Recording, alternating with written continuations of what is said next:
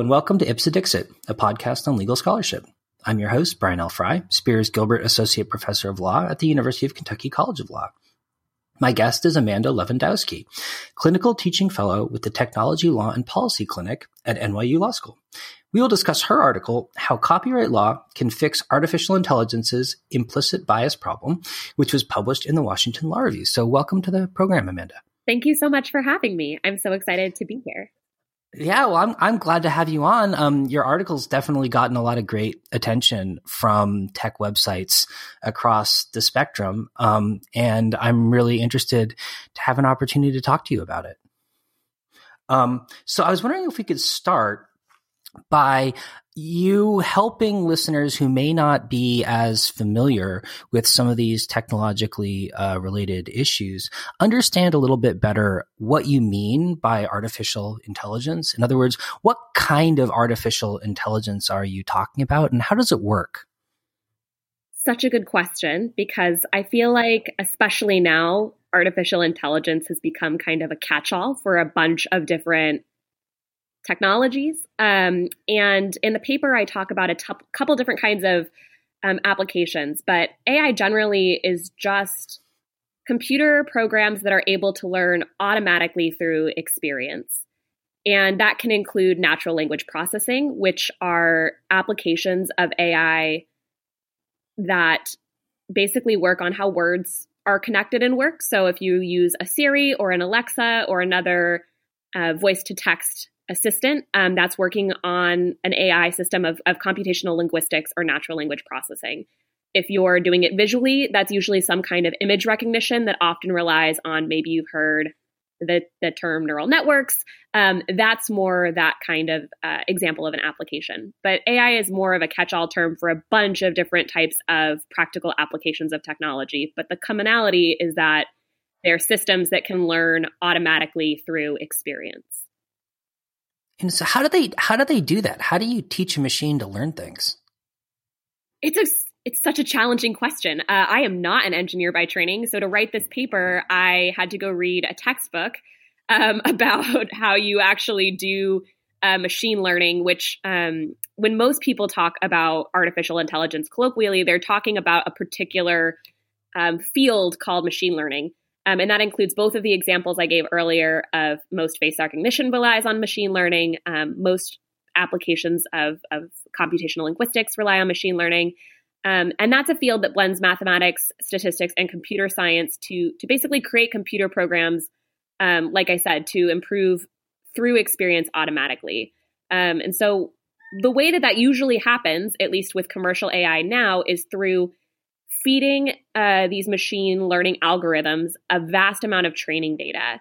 And the training data is basically meant to help the machine learning system develop a, a baseline uh, of what those different data are uh, and, and, to learn automatically how to use that data to actually do a task, which is the, the, the hard hard coded goal, I guess, of, of the machine learning system. So to take like a really easy example, um, to say you wanted to train an AI system or a machine learning system um, how to recognize a cat. Um, practically speaking, right, researchers could go through and just label the training data um, and say, this is a cat, this is a cat, this is not a cat. Or um, they could do what's called unsupervised learning, which is, you know, uploading a bunch of training data. And rather than manually identifying sort of what the right image identification categorization would be, um, letting the AI system kind of doing that through abstraction to figure out what features are cat like. Um, mm-hmm. and this has been done in a bunch of different ways, but one of the ones I find really interesting as, as an example of how that can go right and wrong is there was a machine learning algorithm that was trying to identify when there was a dog in a photo or a wolf in a photo. And it basically started using trees as a proxy because wolves were outside with trees and dogs were inside without trees.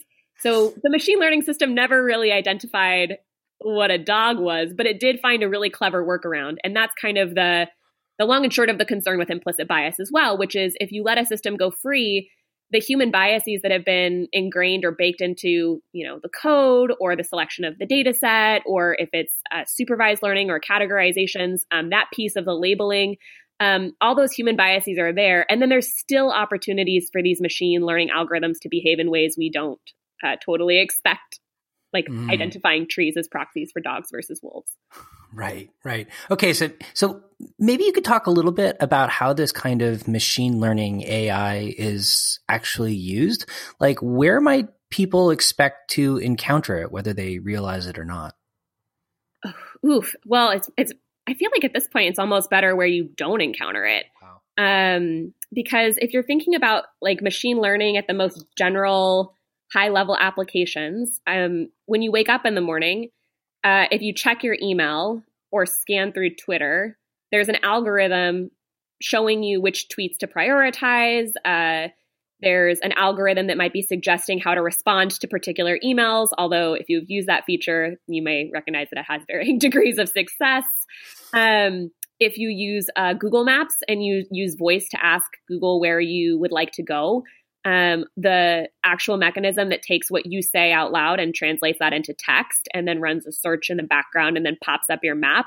There's machine learning algorithms uh, at each step of that process. Um, and it's also sort of what's behind your Westlaw searches, uh, whether or not that's how we think about it, that's kind of what's happening. Um, and I feel like we're at kind of a point where it touches at least one thing that most average Americans do every day, if not more. Right. So if you need all of this data to make the automatic machine learning work at all, where does it come from? Like what what kinds of data end up getting used?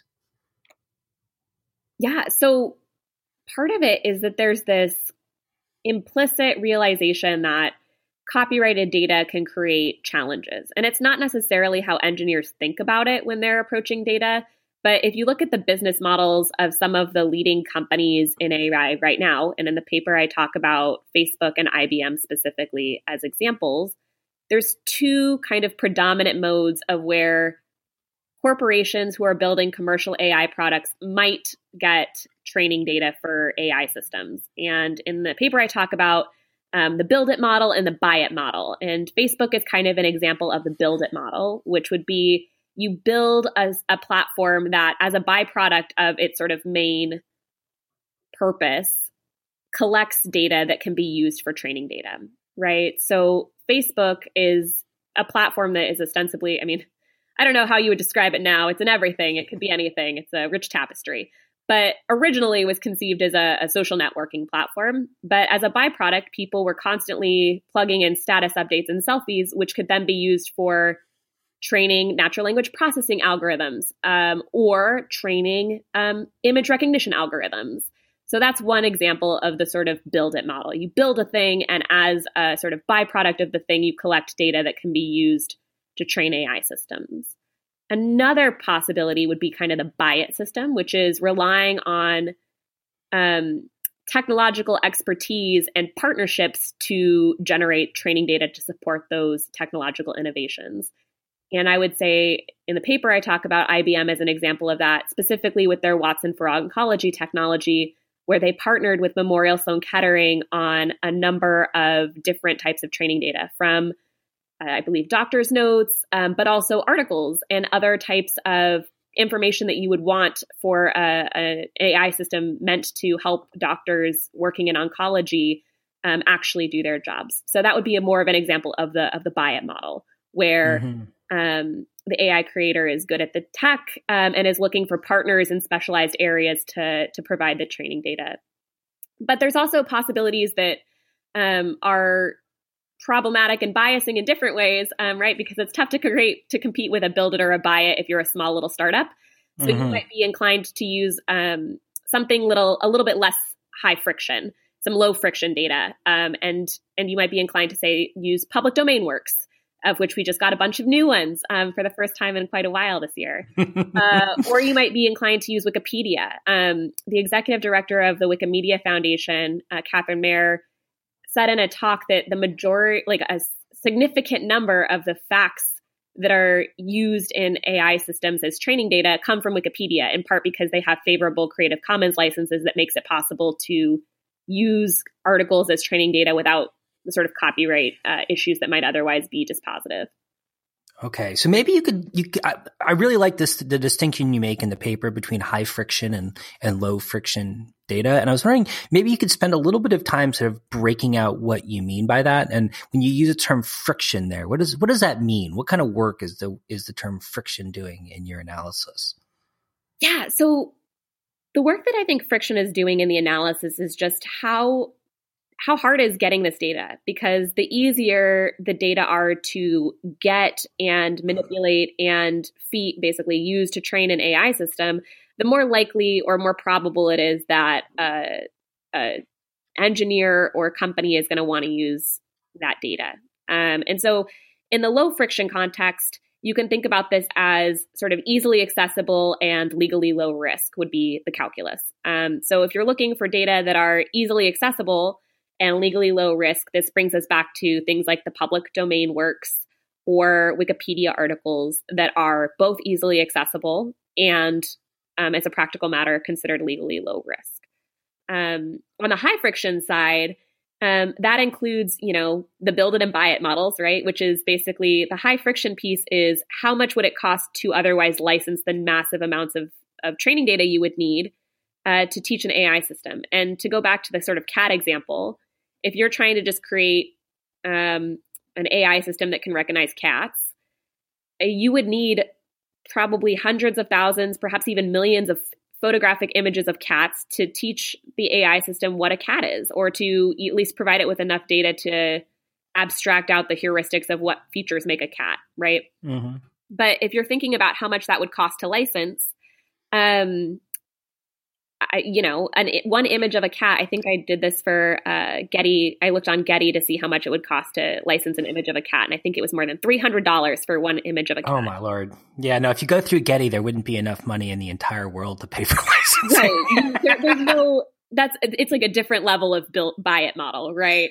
Um, and so, if you think of it that way, if you were to go through, say, a Getty or other mainstream licensor to try to get enough images that you could acquire to train an AI system, you're talking about spending hundreds of thousands of dollars on training data alone. And that's not even counting what you'd pay your engineers or your marketing and sales teams or the folks who are overseeing this work.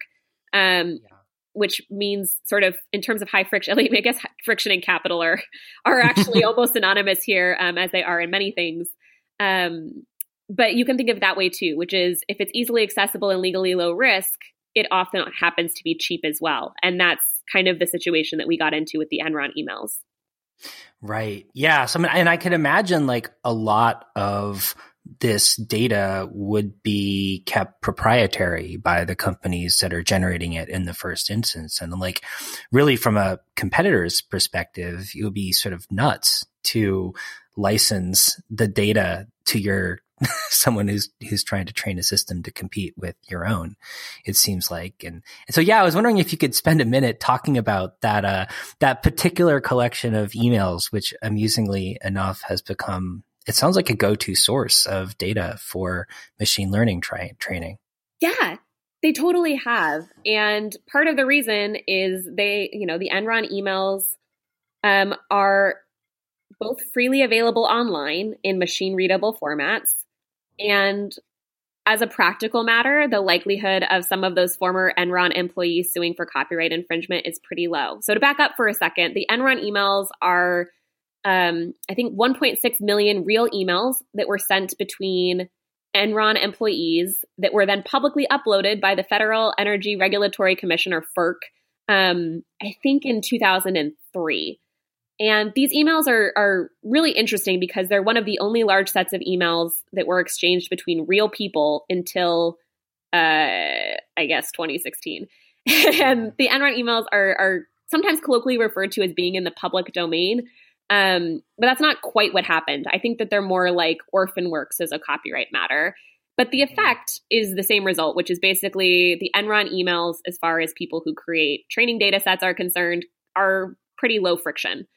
Uh, and they can actually be really good for training some kinds of AI systems that are meant to deal with emails, things like spam filters or uh, like foldering systems. Um, but they've become very popular, and there is some estimations that a number of the sort of AI systems we take for, for excuse me take for granted rely on Enron emails as part of their training data set. But the concern I always have with with the pervasiveness of the of the Enron emails is we should think maybe a little bit more about why we have these emails in the first place. Um, because if you think there might be significant biases embedded in emails sent between employees of Texas oil and gas companies that uh, collapse under federal investigation for fraud stemming from the company's systemic, institutionalized, unethical culture, uh, you'd probably be right um, because yeah. the Enron emails aren't representative. Um, they're not geographically representative. They're not socioeconomically representative. Um, sort of as matters of race and gender, they're not representative. And and researchers have actually used the Enron emails to show uh, and analyze um, issues of gender bias and power dynamics. Um, but even though we know what these biases are, they still are a popular data set for training AI systems because they are low friction for the reasons um, we talked about earlier. Right. Only the best biases, I'm sure, right? only the best, only, only top notch artisanal biases.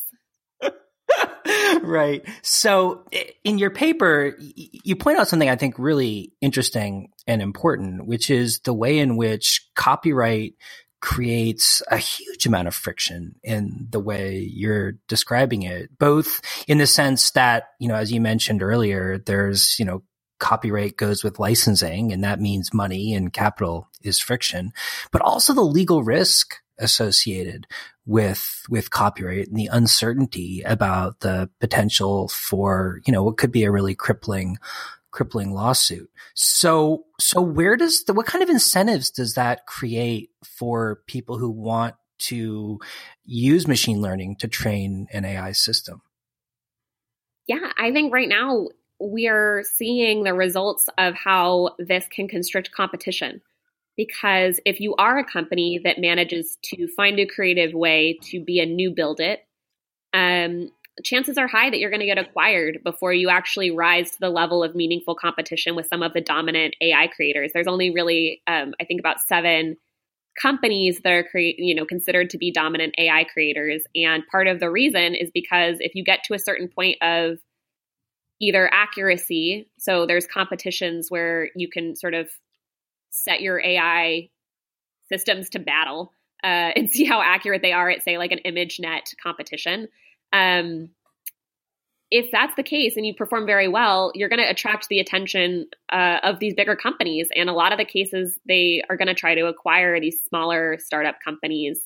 So even if you can compete on your own build it model, it may be that someone you build you only you only can build so high if that makes sense.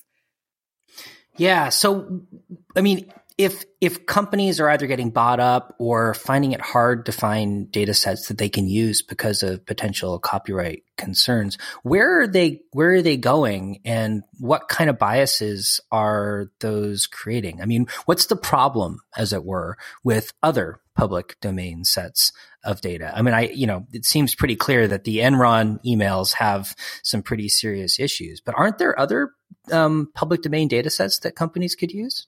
Yeah. And, and one of those would include like actual public domain works. So, you know, to go back to what the appeal of the Enron emails, part of it is that it's available online in machinable, machine readable formats.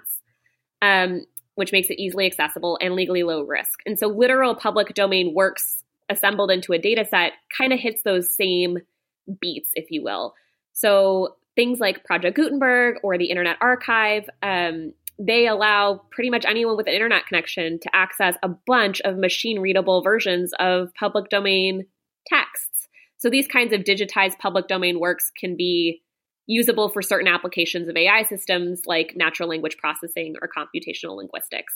The problem is that words change meanings.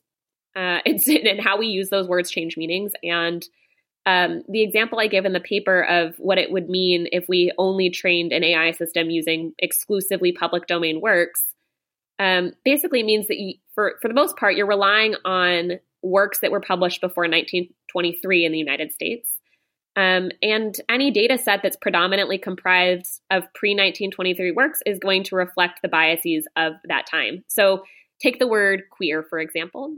Um, that has a very different meaning from when it was um, kind of transitioned in its meaning in the 1800s um, because the Marquis of Queensberry transitioned the word when he used it to describe um, basically poet Oscar Wilde when he found out his kid was having an affair with Oscar Wilde. Um, and that definition from the 1800s is very different from uh, another definition more recently, um, which would be mm-hmm. recreating it as a term of empowerment um, by the LGBTQ community or in some people in it. Um, and if you were to try to use an AI system that were to identify um, when, a, say, a teen asks a voice recognition system whether she might be queer, something trained on pre 1923 works is going to have a pretty different understanding of what that person is asking than something that might have than a training data set that has access to more recent works that reflect the more um, contemporary meaning of the word queer. Right. So maybe, I mean, what kind of negative social effects seem to be associated with these sorts of implicit biases kind of getting worked into artificial intelligence, machine learning systems by virtue of the sort of assumptions embedded in the learning materials? Yeah, if we if we are sort of doomed to only rely on works that we know are biased in certain ways, um, we our AI systems are going to be predictably biased along those same lines. And the one thing I joke about is that for all of the different snafus we've seen with sort of like AI um, mislabeling images, um, sometimes humorously, sometimes devastatingly. Um, I think that part of the question there is going to be do we want to have AI systems where the only real thing that they're consistently good at is telling us that people are biased? Or do we want to actually think about what it would what we would need as training data to create um, more accurate and less biased AI? And that's all saying with that in mind of um, you know, one of the big applications is not face just detection, which is what I would describe as just recognizing that there's a face in a photo, but face recognition. And real time face recognition, I think, poses some really different privacy questions and dignity questions that are a little bit different than other applications of AI and training data.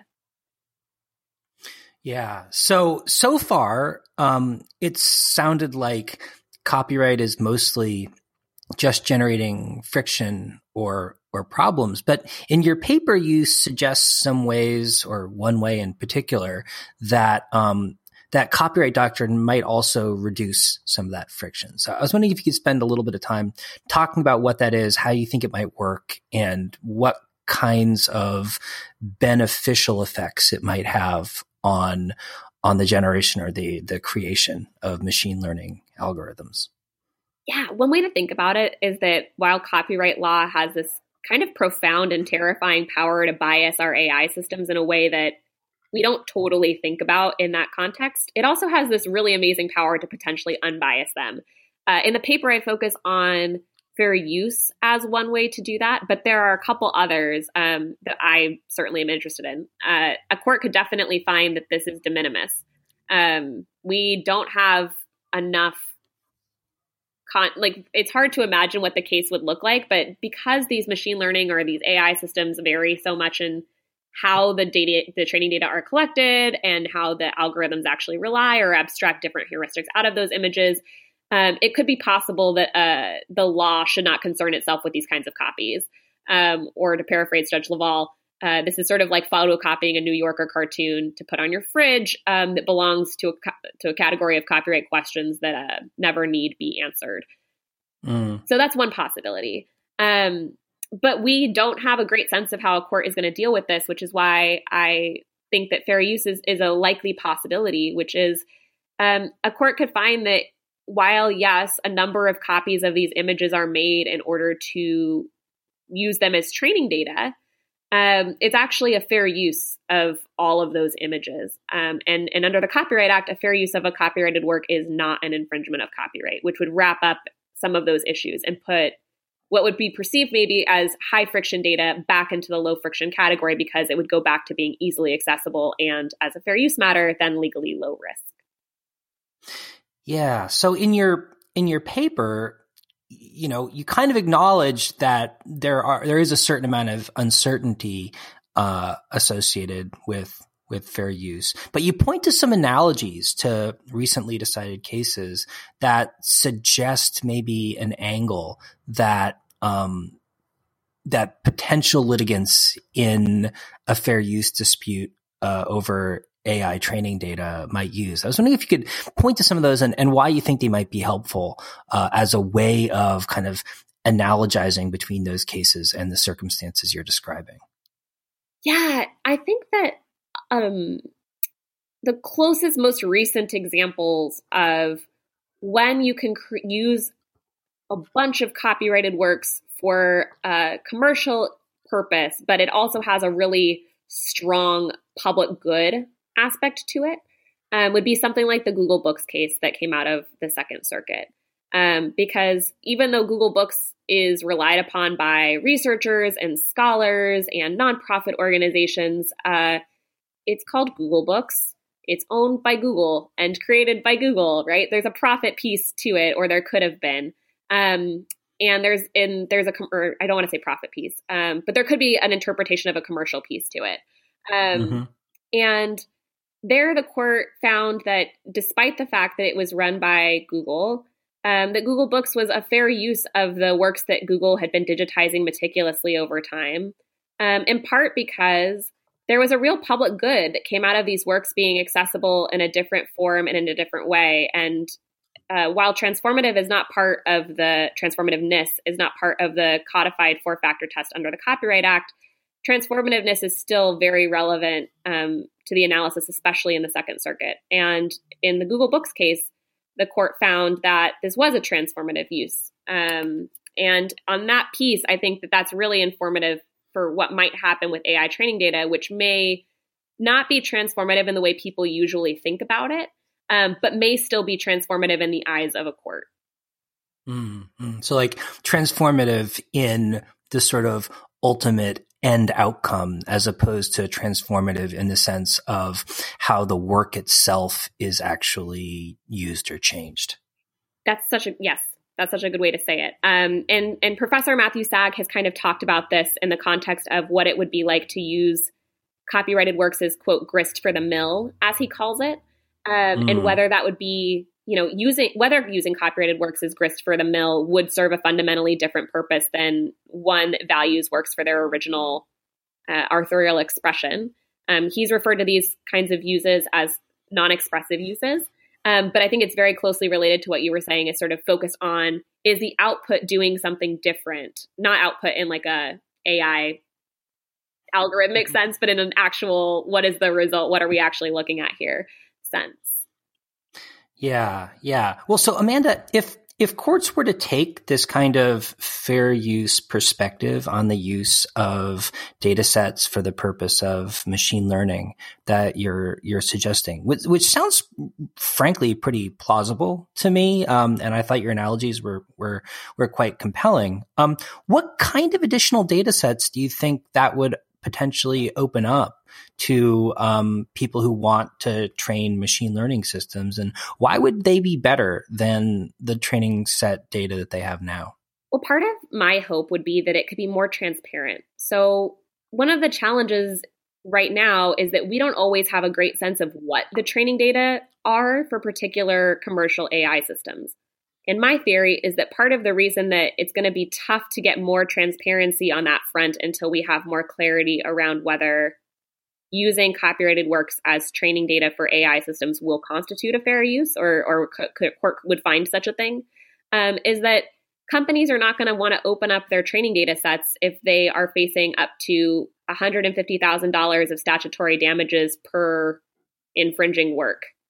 It's like when we were going back to the licensing question earlier, it was going to be cost prohibitive to license an image for, you know, $300 or enough images to actually train in a system. When we're talking about the millions of pieces of, of copy or the millions of copyrighted works that would be transformed into training data, uh, with that kind of statutory damage attached, I understand why companies would not necessarily want to open up their training data sets to scrutiny. Um, but my hope would be that we could have one, more transparency if companies had some assurances that this was not going to not just destroy the particular product, but probably destroy their business uh, in some instances, depending on how bad the judgment was.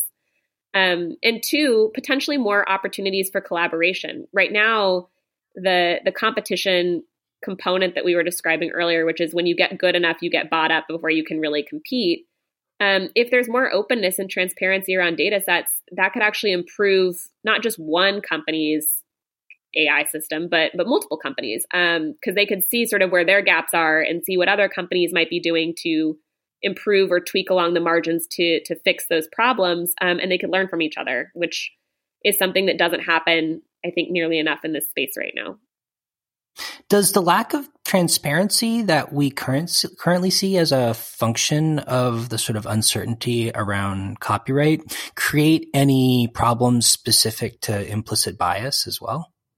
It can, um, but the I, I, think part of the implicit bias question there is that people get attracted to bias, low friction data that are, are also sort of challenging or, or problematic as a matter of privacy. Um, because when you have these sort of like ephemeral legal questions, which people may not be thinking about in that context, they might get attracted to, uh, you know, hacked data sets or quote public data sets that are not really public in the way that people expect them to be used. Um, and the examples I use of these in the paper would be um, the Hillary Clinton emails that were hacked and then leaked um, are available now online in machine readable formats. They're easily available and they're already being used to train uh, AI systems about how to basically filter your email. Um, is one application that's being used by a company called Zero App, I think. Um, wow. And so that to me is sort of there's an attraction to use those emails, even though as an ethical matter, we might want to think a little bit more deeply about whether we want to be, as a matter of course, using hacked content as training data for our AI systems, even if it's something as what seems as simple as just categorizing email. Um, yeah.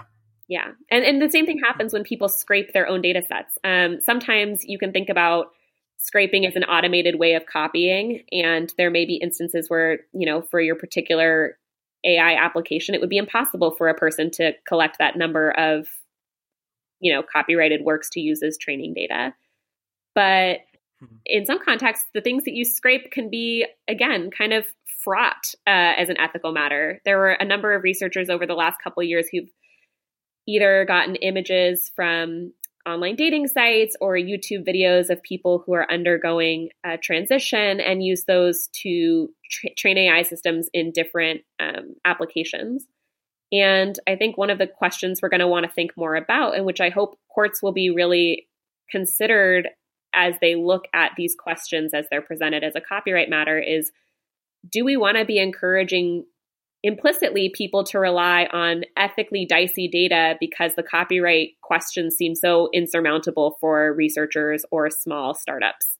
Um, I think the answer is we should not be encouraging that, but that's kind of the implicit, it's like a meta implicit bias. The implicit bias of, of um, how copyright law works or how it's perceived by people um, and its intensity and power may be driving them implicitly to rely on garbage data, whether that's data that we know have biases or whether it's building your own data sets that seem easy and legally fine, but have some other ethical questions that are trickier than what we're currently seeing the discourse address.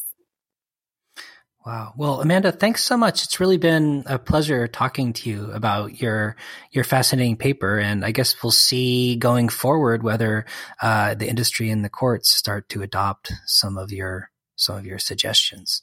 Yeah, we'll see. I'm very curious to see. We have not had the first sort of case about this issue yet, although there is a pending case called hiQ that touches on some of these issues, but not all of them.